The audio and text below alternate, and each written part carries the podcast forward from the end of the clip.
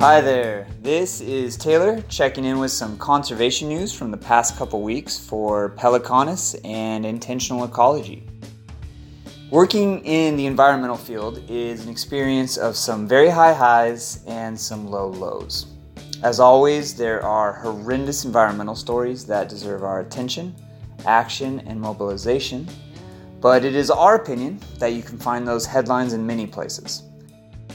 But there are also empowering and inspiring stories that demonstrate major conservation successes from around the globe, achieved by real people who have grouped together to create a better planet. We've been collecting these stories and messages every week for years, and I'm still surprised at how resilient and creative both nature and humans are when facing big challenges. Hi everyone. We've got a actually a lot of headlines for today's Pelecanus news. I've categorized them into wildlife, indigenous land, and drawdown. These stories are truly incredible and also reminders to me that conservation can actually work. Okay, we do have um, several really incredible stories, so I have decided to keep my explanations to a minimum.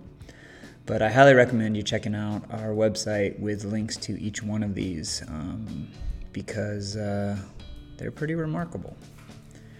All right, in our first category of wildlife, we have one story here about endangered green sea turtles are bouncing back in the Seychelles.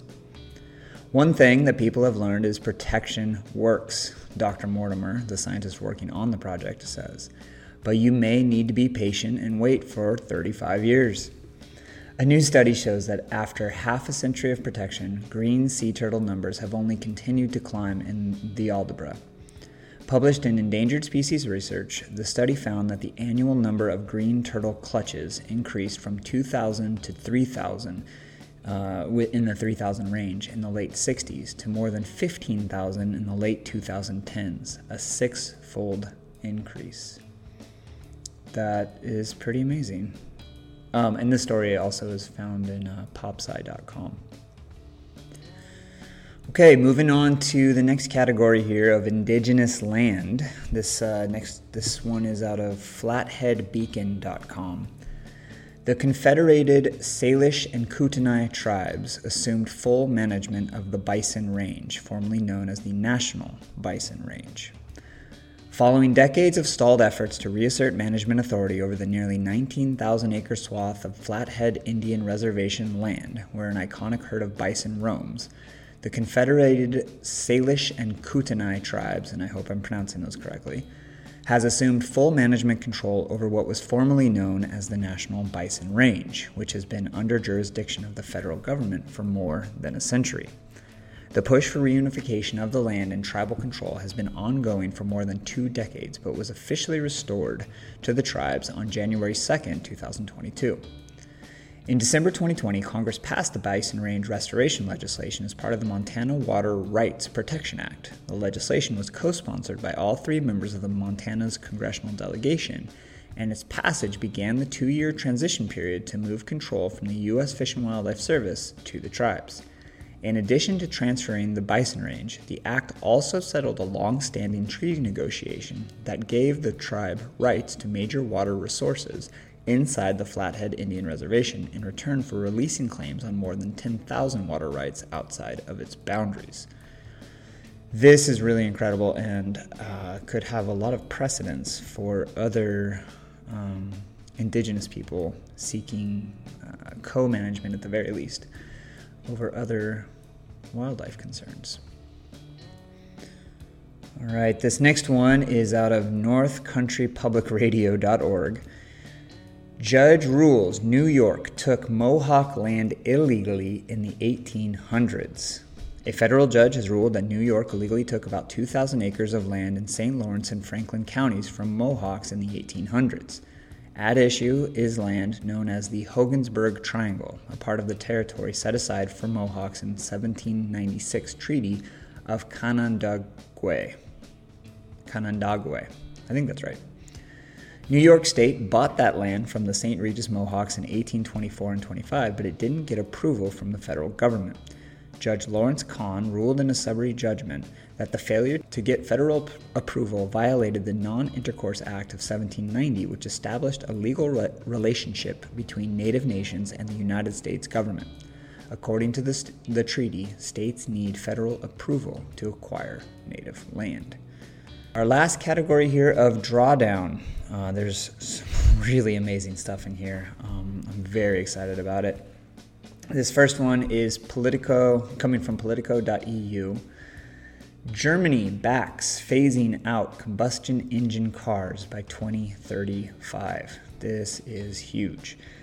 The German government will ditch plans to lobby for key exemptions in EU car and van CO2 target legislation and formally back a mandate that only zero emission vehicles can be sold from 2035 on. Uh, the environmental minister Steffi Lemke told Politico. In last year's coalition agreement among Germany's Greens, Social Democrats, and Free Democrats, the parties called for ending the sale of gasoline and diesel cars ahead of the proposed 2035 block wide end date. The pact also included a clause calling for efforts to allow cars to continue using e fuels, synthetic fuels that are chemically similar to fossil fuels, after 2035. Uh, coming back over to the States, this one's out of commondreams.org largest American wind farm ever, built all at once, opens in Oklahoma and immediately saves customers $1 billion over fossil fuels. American Electric Power, AEP, which operates in several states, inaugurated what it called the largest wind farm in the U.S. ever built all at once. That is, there are larger wind facilities, but they were actually several projects built over many years. The nearly 1 gigawatt Traverse Wind Energy Center in Blaine and Custer counties in western Oklahoma generates power not only for that state, but also for Arkansas and Louisiana. AEP says it is on track to have half of its generating capacity from renew- renewable sources by 2030, and that it is on track to reduce emissions of carbon dioxide by 80% from 2000 levels by 2050.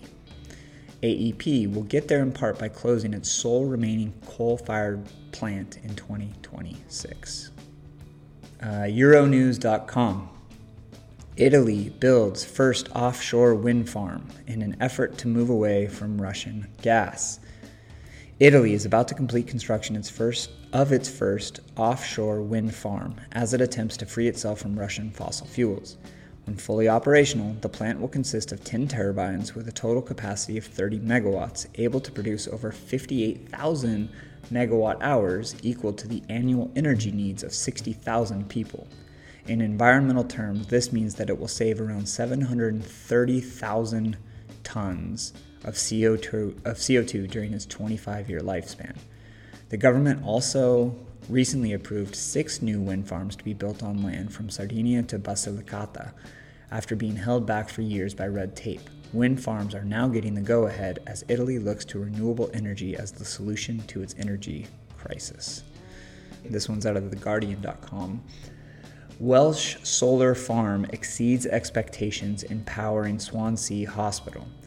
The UK's first solar farm, owned by a health board and linked directly to a hospital, has exceeded expectations by, at times, providing all of the electricity needed to run the site, even during the winter months. Health chiefs and Welsh government ministers had hoped that the solar farm in southwest Wales would supply Morriston Hospital in Swansea with a fifth of its energy consumption every year. However, they were surprised and pleased that the Brynwhilach farm, which is linked to Morriston by a two mile cable, provided enough energy over one 50 hour period to meet 100% of the hospital's demands. It is estimated that the 10,000 panel farm, which was switched on in November, has already saved 120,000 pounds in electricity bills, and the board has on occasions been able to sell power back to the energy grid. This one's coming from AlJazeera.com. Uh, this is really interesting to see. Um, there's a lot of things going on in Chile right now, and I think this is one of the first headlines uh, that we are going to be sharing over the next few years. Um, first of many uh, headlines. Chile's new president, Boric, signs Escazú Environmental Treaty. Chile's new left wing president, Gabriel Boric, has signed on to the United Nations Escazú Agreement, overturning the policy of the previous Chilean government that had held back from supporting the environmental treaty. Chile, the world's top copper producer, initially promoted the agreement, which is focused on access to information and environmental justice in Latin America and the Caribbean, but later refused to sign it on the grounds that it could generate legal uncertainties. But Boric, who last, last week replaced center right former President Sebastian Pinera, has pledged to take a strong position on climate change and environmental regulation. The Escazú Agreement, signed in 2018 by many countries in the region, including Argentina, Mexico, and Brazil, came into force in April of last year. The agreement aims to contribute to the protection of the right of each person of present and future generations to live in a healthy environment and to sustainable development. It also seeks to address environmental rights such as access to environmental information, public participation in environmental decision making processes, and access to environmental justice, including the creation of mechanisms to protect environmental defenders. There will be a lot of news coming out of Chile soon, so this is pretty phenomenal. Okay, I hope these uh, stories bring some optimism and lightness to your month, and um, I really look forward to sharing more in the future.